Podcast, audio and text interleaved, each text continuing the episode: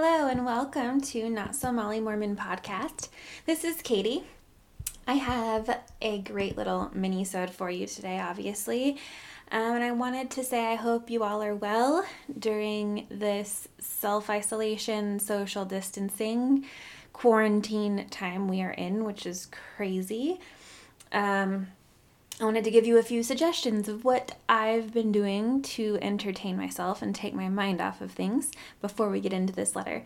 So, what I've been watching lately is I binged the entire season of The Stranger on Netflix, which was really interesting.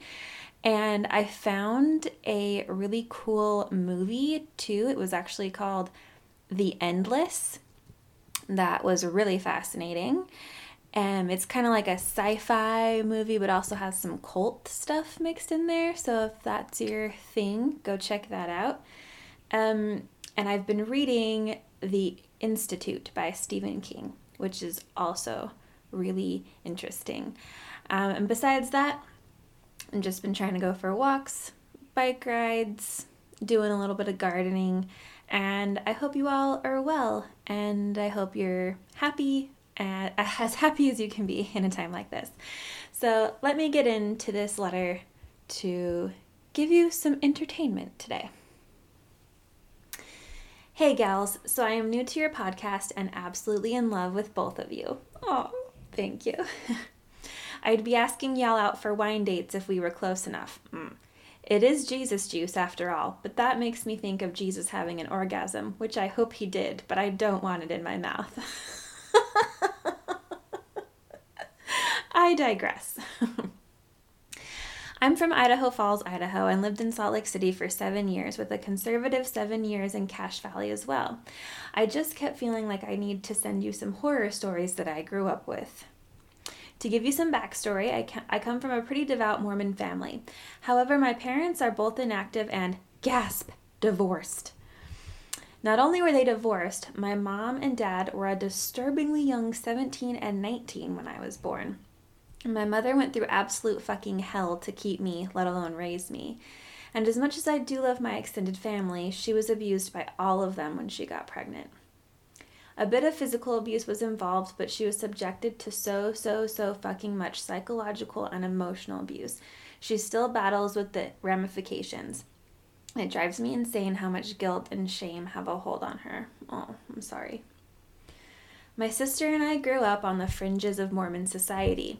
Both of us were baptized at eight and forced to attend church with our Mormon families when my mom was out of town. Our neighbors were Mormon. Most of the people we hung out with and the guys we dated were Mormon. I feel like I'm getting a little wordy here. I'm just going to bullet point this for you. If you choose to share this, I hope you'll abridge it. Well, I haven't abridged it because I couldn't take out the thing you said about Jesus juice. That was too good. and I love all these points, so I'm reading them all. Okay. I once forgot my dress in hopes that I wouldn't have to go to church when staying with my aunt. She found a dress for me to wear and made me go anyway. The girls that sat behind me made fun of me and whispered shitty things while sitting in whatever class I was in. I was mortified. This wasn't new either. My whole life in the church was like this bullied and shamed by the women. And you get told, oh, you shouldn't judge the church by the members. Fuck off. right? Like, for me, I was very much judged as well. I think I've mentioned this before in a past episode, but even being like seven years old and wearing a two piece two piece bathing suit instead of a one piece, I was so made fun of and mocked and judged by the other girls in the ward. So this is a very real thing and I experienced it as well. I dated my fair share of Mormon dudes and I relate so damn hard. It was slightly different for me. I didn't have the expectations of modesty and religious devotion. I was a separate kind of ass that didn't have such dire consequences.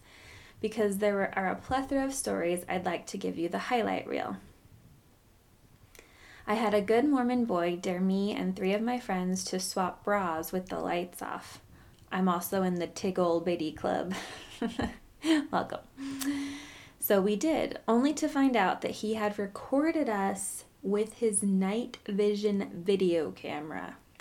I'm that old. Oh my gosh.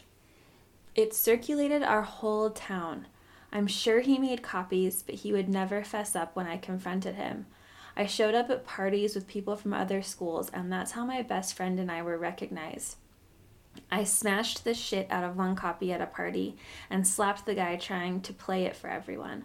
I never did anything about it because I didn't want to be the girl who told or get in trouble for taking my top off. Oh, don't you hate that so much? Like, you're the one that's to get in trouble because you took your top off. Whereas this absolute piece of garbage person recorded you with a night vision camera. Ugh, I wow. I know i i know that feeling. I don't know that experience but i know that feeling and i hate it and i'm sorry you had to deal with it. I had a di- i had a guy i dated break up with me because i wasn't a member.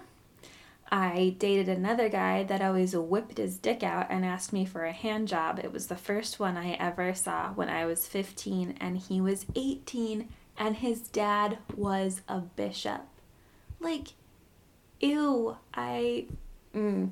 I'm just remember remembering when I was 15 and first of all, like that seems like a big age difference, 18 and 15. And then just whipping it out. I mean, have have a little game, right? But also gross. Like she's 15. Stay away. Ugh, ew. Okay. A couple more horror stories. First blowjob I gave was to my quote unquote best friend at the time.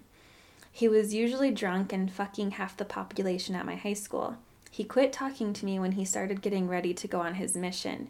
He recently contacted me and asked if I wanted to have an affair with him. Classy. Oh, what is wrong with these people? I. Mm, gross. I went out with two returned missionaries. One asked me to dress sexy and show up at his work to give him a ride home. And she writes, Yes, it's pathetic on my part, but no, it's not pathetic on your part. I, I would have done the same thing. Like, it's not pathetic when you think you like someone or you want attention, and this is how you've been told you get it. You're either dressing sexy or you're being the super, super, super good Mormon and maybe secretly doing sexy stuff. Like, wasn't pathetic on your part. I did, and then he asked me if I was wearing panties and then proceeded to fondle me under my skirt while I was driving, and I was wearing them. Also, panties can be such a dirty word. yeah. This dude and I used to mess around a lot. He had only been home for about a month, and he gave me fucking carpet burn on my ass. Oh, ow. Then he invited me to a bonfire. He ignored me the whole time and hung out with this other girl. They got married in the temple a few months later, and after a couple kids, swingers rumors, and church activities, he caught her in bed with someone else. Side note there are whispers of a secret Mormon swingers club in my hometown involving a few of the aforementioned fellas. Um, no, I think that's actually a thing I've heard about. There's like different swingers clubs just in different cities. I obviously I've never been to one because I'm not Mormon and I'm not married, but I've heard of them. So yeah, I think there's some validity to that. Also, that guy is a douche and I have experienced guys like that as well and it's like they'll use you for something and then it's almost like they think you're dirty and then they get together with someone who's quote unquote worthy. The other RM I went out with just kept asking me for a blowjob. That's a no, because he asked. There was a lot of titty fucking with these guys. I hate it. The Mormon guys I grew up with could be fucking random girls on a Saturday night and then serving sacrament the next morning. One of these dudes asked me at a farewell if he had fucked this girl the night before because he couldn't remember. This is the Mormon culture that poisoned my town. That's crazy. I see, I guess because I grew up in Orem, as far as I knew, that wasn't a thing. Like, there wasn't, I, as far as I knew, there weren't people like having sex and drinking. But I can totally see that being a thing in a different area of the world. Also, the guy with the video camera recorded another guy who is now a bishop hooking up with a girl I knew. She was a little heavier and he showed everyone. Like, I just don't get it. Like, how people think it's okay. Like, that's a literal crime to video, like, to record someone doing something sexual without their permission and then to share it. Like, the, these things you were telling me, some of them are actual crimes. It's ugh, crazy. Um, oh, how how funny. That's your that's your next line. She says, "These are literal crimes. Crimes. If this happened to one of my daughters, I would be so legally after these assholes." Anyway, Mormon culture fucked up my upbringing, not to mention any of the guilt from my family about going back to church. I lived in Spain and I think it's the only reason I no longer have the residual effects. You two are making a difference. I love listening to your podcast, but I because I relate on so many levels and please keep it coming. I recommend your podcast to my cousin defectors all the time. Oh, thank you. And she says, and in the name of Jesus Christ, amen, from Lexi. Um, Lexi, thank you so much for those stories. I feel like they were literal horror stories. And um, Sarah and I have said many times on this show that we have been treated badly more often than not by Mormon men versus non Mormon men.